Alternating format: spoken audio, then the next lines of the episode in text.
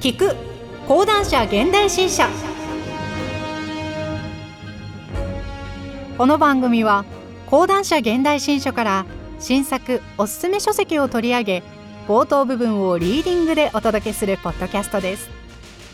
新書は一つのテーマの情報インプットに最適です。ちょっとした興味を掘り下げるきっかけに立ち読み気分でお聞きください。さて今回お届けする新書は日本社会の仕組み雇用、教育、福祉の歴史社会学小熊英二著。担当ナレーターは小野原睦美です。本書の概要。今日本社会は停滞の渦中にある。その原因の一つが労働環境の硬直化悪化だ。長時間労働の割に生産性が低く人材の流動性も低く正社員と非正規労働者の間の賃金格差は拡大している。こうした背景を受け働き方改革が唱えられ始めるも日本社会が歴史的に作り上げてきた慣習仕組みが私たちを呪縛する。新卒一括採用。定期人事異動。定年制などの特徴を持つ。社会の仕組み。イコール日本型雇用はなぜ誕生しいかなる経緯で他の先進国とは異なる独自のシステムとして社会に根付いたのか。本書では日本の雇用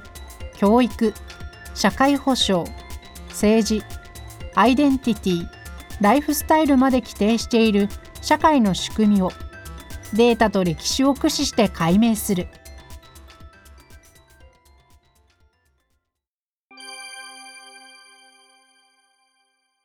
序章。2018年6月21日の日本経済新聞にこんな記事が載った。タイトルは経団連、この恐るべき同質集団。その内容は、経団連の制服会長19人の構成を調べたものだ。全員が日本人の男性で、最も若い人が62歳。企業や転職の経験者がゼロ。つまり、年功序列や終身雇用、生え抜き主義といった日本の大企業システムの中にどっぷりと浸かり、そこで成功してきた人たちだと、この記事は報じている。この記事は、19人のうち、会長以下12人が東大卒、次いで一橋大が3人、京大、横浜国大、慶応大、早稲田大が各一人だったとも述べている。京大を除いてすべてが首都圏の大学卒業生ばかりであることも、この記事は問題だと指摘している。ただし、卒業した大学名は詳細に記されているが、学部や専攻については何も述べていない。学校名は問題だが、何を学んだかは問題ではないのだ。なぜこうなるのか。そこにはどういう原理が働いているのか。そうした日本社会の仕組みはいつの時代にどうやって形成されたのか。それは他の国の仕組みとはどこがどう違うのか。この本ではそうした問題を探求する。日本社会の構成原理。ここで、先の日経新聞の記事を手始めに、日本社会を構成する原理を考えてみよう。丸一、まず、学歴が重要な指標となっている。ただし重要なのは学校名であり、何を学んだかではない。丸二。次に、年齢や勤続年数が重要な指標となっている。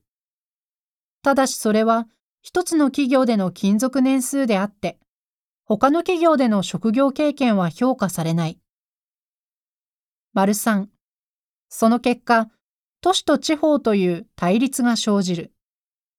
何を学んだかが重要なら、必ずしも首都圏の有名大学である必要はない。丸4、そして女性と外国人が不利になる。女性は結婚と出産で勤続年数を中断されがちだ。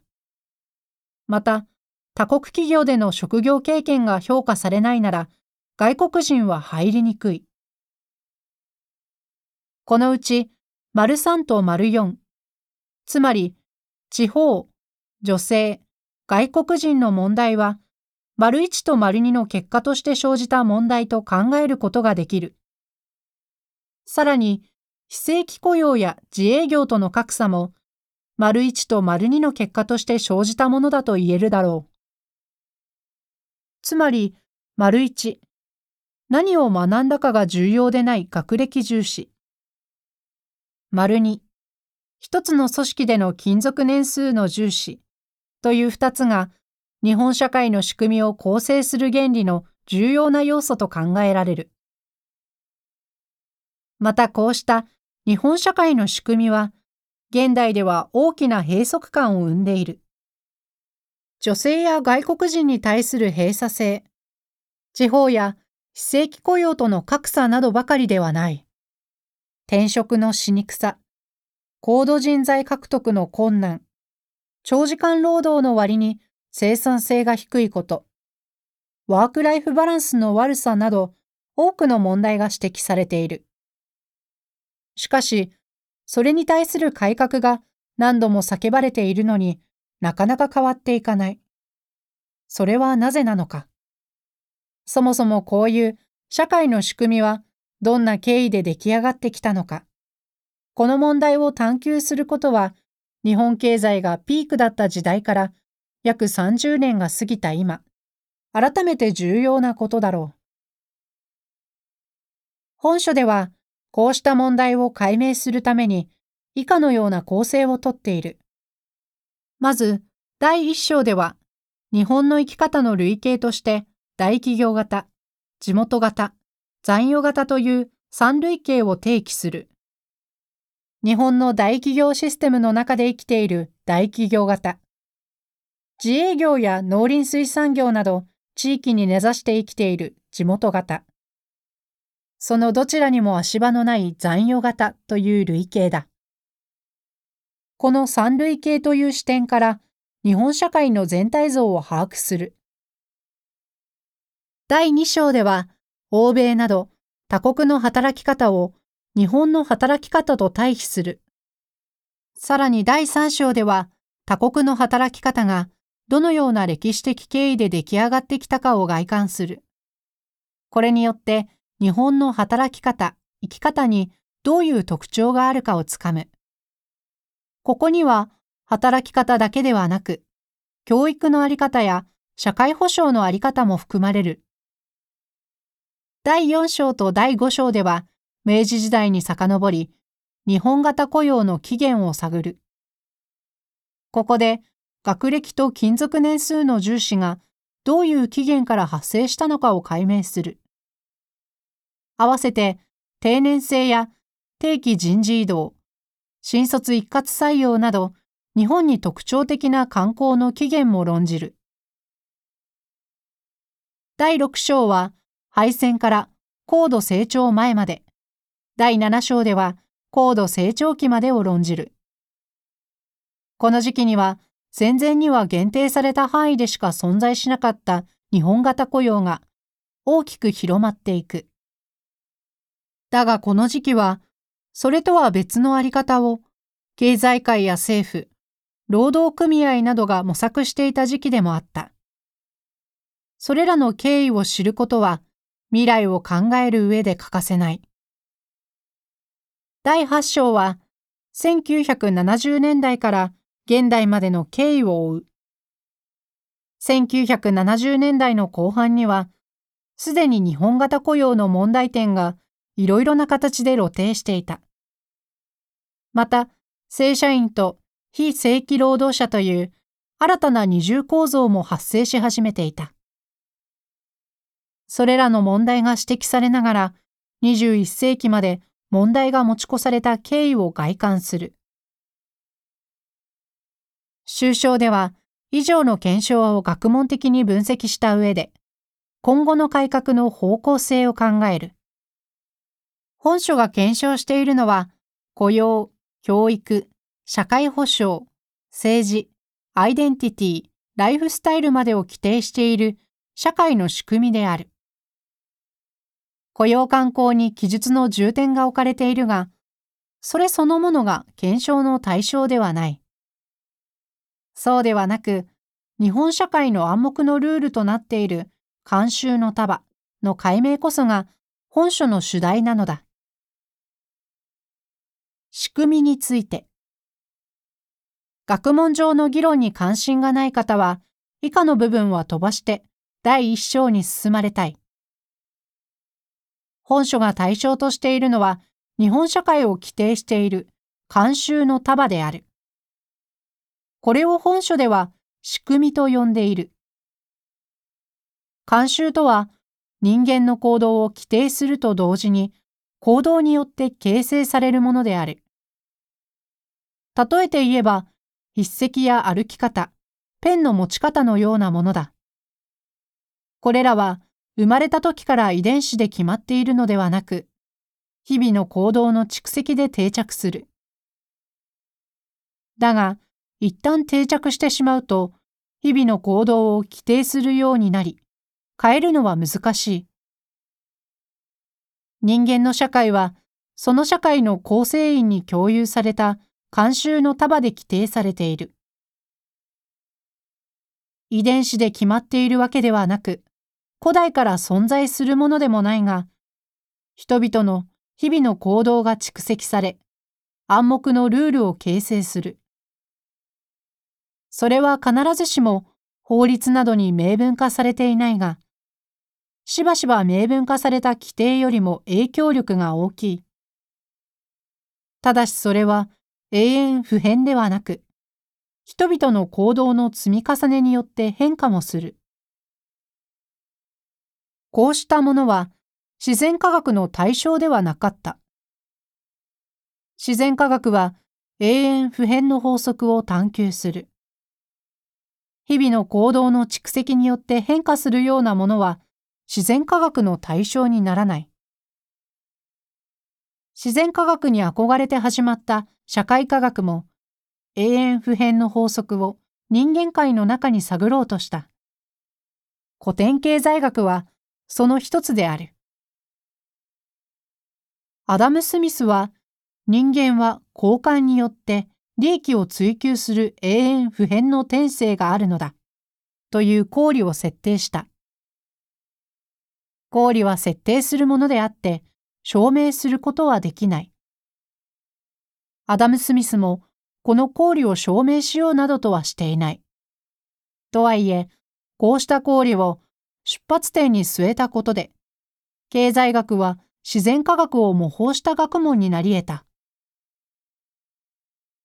だが、社会学という学問はそうではなかった。ウェーバーやジンメル、デュルケームといった社会学の始祖たちが研究対象にしたのは、一つの社会が共有している暗黙のルールだった。古典経済学では説明できない人間の行動も、こうした暗黙のルールから説明できると彼らは主張したのである。有名な例は、ウェーバーのプロテスタンティズムの倫理と資本主義の精神である。ウェーバーは当時のドイツの農場労働者が経済学的には説明できない行動をとっていたことを指摘することからこの本を始めている。賃金を出来高払いにしても彼らは今日の生活に必要な分を稼いだらそれ以上働こうとはしなかったのだ。これは不合理な行動にも見える。とはいえ、明日には死ぬかもしれないなら、今日のうちに明日の分まで働くのは馬鹿げている。明後日にどうなるかわからない社会で、出来高払いで労働効率が上がったら、その方がむしろ不合理だ。それが合理的な行動なのは、未来が安定して続くという信念が共有されている社会においてだけである。ここからウェーバーは資本を蓄積しようとする行動は、特定の未来観を暗黙のルールとして共有した社会からしか生まれないと考えた。そこから彼は、キリスト教各宗派の未来観を調べ、プロテスタントの一派を信じる社会から資本主義が発生したと主張した。その研究の方法論としては、宗教テキストを個別的に分析して、その社会の根底的な原理を探る方法が取られた。なお、ウェーバーの著作で、日本語で倫理と訳されているドイツ語は、エーティックである。これは、エチケットの語源としても知られる古代ギリシア語のエートスの派生語で、日々の行動の蓄積で体得された規範を指す。ペンの持ち方やスプーンの使い方といったエチケットも、日々の行動の蓄積で体得し、暗黙のルールとなるものだ。ウェーバーはこうした集合的な慣習が、ドイツ人が生まれた時から身につけている民族性、フォークスキャラクターであるなどとは考えなかった。だが同時に、これが人々の行動を規定しており、一朝一夕では変えられないとも考えていた。このような一つの社会が共有している暗黙のルールを探る研究は様々に行われてきた。有名なものを挙げるなら、教育学の領域で知られるピエール・ブルデューの仕事、社会保障の領域で著名なイエスタ・エスピン・アンデルセンの仕事などがある。とはいえ、一つの社会を規定している仕組みを何と呼ぶかについては、統一的な名称はない。ウェーバーはエートス、エーティックと呼び、ブルデューはハビトゥスと呼び、エスピン・アンデルセンはレジームと呼んだ。だがいずれも日本語として馴染みのある言葉ではない。そこで本書では暫定的にこれを仕組みと呼ぶことにした。日本の読者を相手にラテン語や英語を使う必要もないだろうと考えたからである。先行研究と方法。本書の主題はあくまで社会の仕組みの抽出にある。そのため、素材となる個別事実については、各章の中で言及するように、過去の研究に追うところが多かった。その範囲は、経済史、労働史、行政史、社会保障史、教育史など広範囲に及ぶ。本書にアプローチがやや近いと思われる研究は、本書第5章で言及したユルゲン国家によるドイツ市民社会の形成史である。国家はドイツの近代市民社会の特徴がどう歴史的に形成されたかを探求するため、他国と比較しつつ多方面の研究を行った。その対象は官僚制の民間企業への影響、ドイツ語の技師、インジュニアなど言葉の変遷、職員運動が社会保障制度や教育制度をどう変えたかといった書店に及んだ。その研究は経済史でも労働史でもなく、また社会保障史でも教育史でもなく、そのすべてを総合したものであった。国家がそうしたアプローチを取ったのは、ウェーバーの官僚制論と資本主義論を踏まえた比較社会史の研究者だったからだ。そして、福祉レジーム論を唱えたエスピン・アンデルセンは、ドイツの社会保障を論じるにあたり、国家の研究に依拠していた。本書もまた、基本的には、ウェーバーや国家と同じく、比較社会史と歴史社会学の研究といえる。方法としては、当時の官庁秩序や経営秩序を示す資料、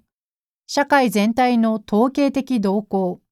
労働運動や経営者たちの言説などを集め、それらを配列し、背景となる構成原理を抽出するやり方が取られている。そこでは、個々の事実の発掘よりも、それらが全体としてどのような仕組みを構成していくかの記述が重視されている。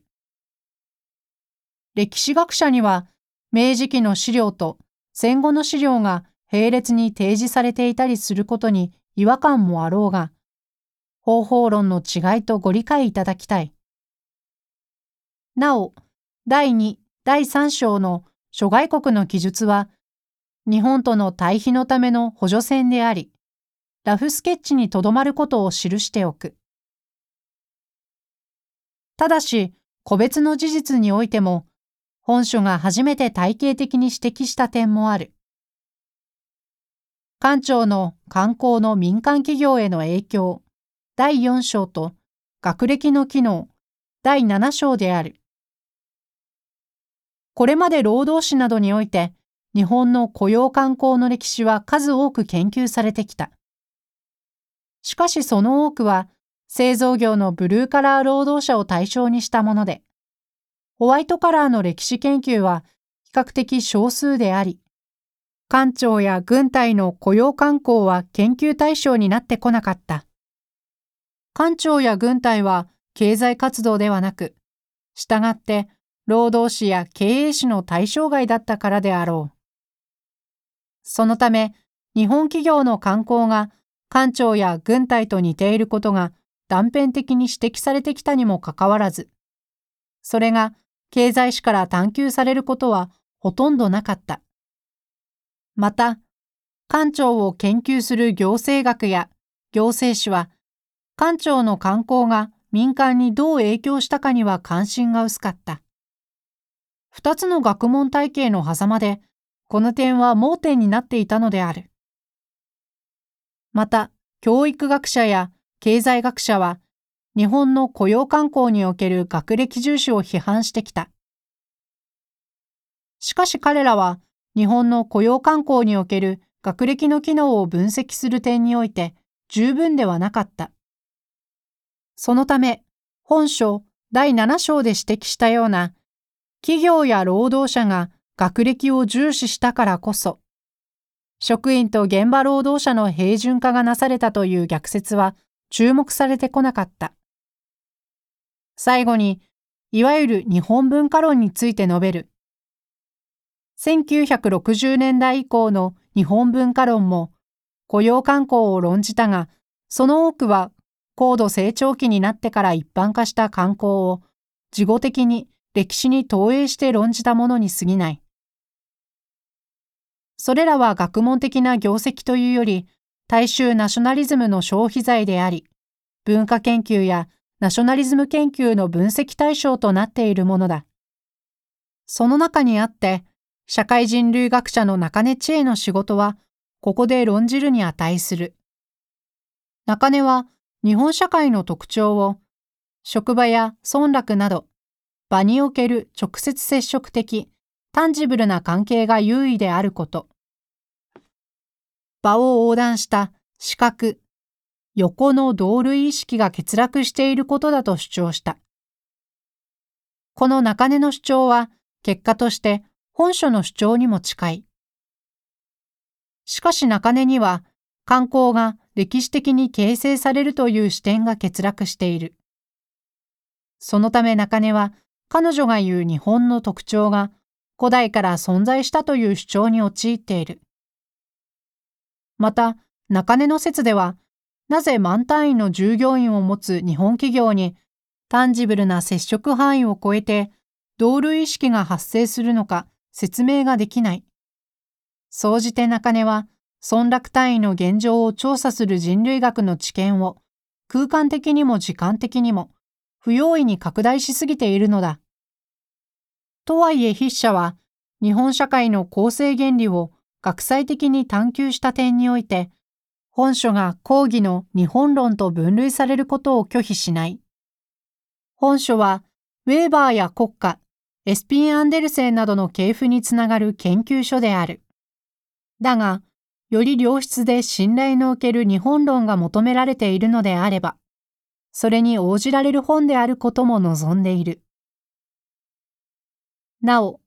引用の旧字体は原則として新字体に直してある。引用内の拮抗括弧は引用者が加えた補足。点点点点点は中略を示す。中期のウェブサイトアクセス日付は最終アクセスである。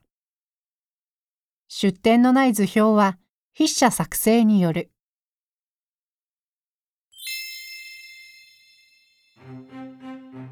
今回は講談社現代新書から小熊英二著日本社会の仕組み雇用教育福祉の歴史社会学をお届けしました。ぜひ町の本やオンライン書店などでお求めください。最後に audiobook.jp からのお知らせです。オーディオブックは家事をしながら車の運転中など好きな時間に本を音声で聞くことができるサービスです。audiobook.jp なら日本語オーディオブック数がナンバーワン。講談社現代新書のオーディオブックはもちろんのこと。人気のビジネス書や話題の小説など豊富なジャンルが揃っています。アプリをインストールして聞き放題プランに登録すると最初の2週間は無料で何冊でも聞くことができます。ぜひオーディオブックを聞いてみてくださいね。ご利用はアプリストアでオーディオブックと検索してみてください。ピンク色の本のアイコンが目印です。こちらでもぜひお聞きください。